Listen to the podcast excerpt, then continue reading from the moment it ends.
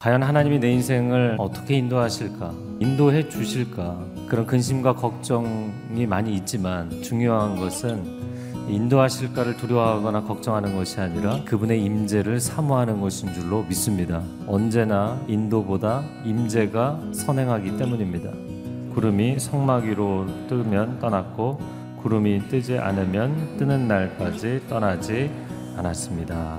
구름을 따라가는 인생을 산다. 정말 뜬구름 잡는 이야기처럼 들릴 것입니다. 구름은 잡히지도 않는 것이고 또 방향을 정해놓고 흘러가는 것도 아니기 때문입니다. 예, 그런데 어떻게 구름을 따라가는가? 이것을 통해서 우리에게 가르치시고자 하는 교훈이 있습니다. 구름이 뜨면 떠나고 뜨지 않으면 머무는 것이죠. Go and stop. 이 두 가지를 보자면 내가 지금 서 있는 이곳이 아무리 좋아도 주님이 떠나라 하시면 주저함 없이 머뭇거림 없이 떠나셔야 합니다. 롯의 가족처럼 머뭇거리면 안 됩니다. 아무리 좋아도 소돔과 고모라처럼 세속적인 것들을 결단하고 내려놓고 과감하게 떠나야 하는 결단이 필요한 거예요.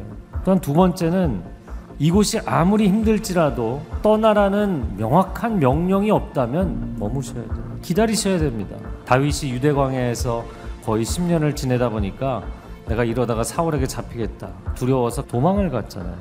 하나님 분명히 이 광야 생활을 시작할 때 유대 광야를 떠나지 말라고 하셨거든요. 그래서 자기는 목숨을 건지겠다고 도망을 쳤는데 오히려 부하들에게 목숨을 잃을 뻔한 위기를 겪게 되는 것이죠. 그런 관점으로 본다면 우리가 한 가지 분별할 것이 필요합니다. 지금 내 인생은 출국장에 서 있는가, 입국장에 서 있는가. 여러분, 공항 안에, 같은 공간 안에 있어도 출국장에 서 있는 것과 입국장에 서 있는 것은 완전히 다른 것이에요. 많은 사람들이 출국장에 서 있음에도 불구하고 마치 이제 입국한 사람처럼 떠나지 않으려고 하는 경우들이 있고요. 입국장에 서 있는데도 난 여기 공항이고 난 떠난다. 하나님의 부르심의 자리에 서 있음에도 불구하고 마치 내가 떠나야 될 것처럼 느끼는 사람들이 있어요. 머무르는 기간은 하나님이 정하시는 거예요. 그리고 그 다음 인생의 자리로 떠나라고 나에게 출국행 티켓을 끊어주시는 분도 하나님이세요. 발권은 내가 하는 것이 아닙니다. 하나님이 여러분의 행선지를 결정하실 줄로 믿습니다. 여러분의 인생의 다음 행선지가 어디가 될지 두려워하지 마십시오.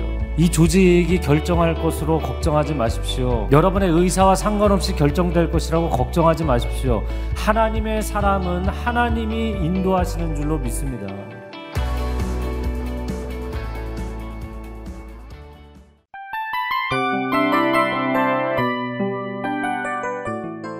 이 프로그램은 청취자 여러분의 소중한 후원으로 제작됩니다.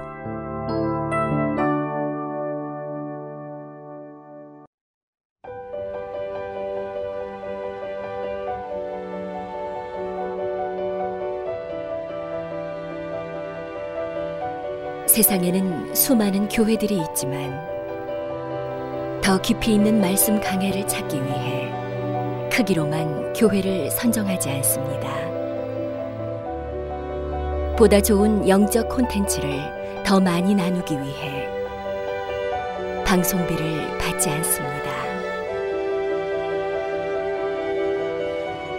1년 365일 복음만 전하고 싶어서 우리는 광고를 하지 않습니다.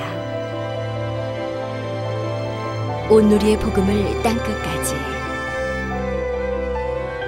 CGN TV와 함께 땅끝 성교사가 되주세요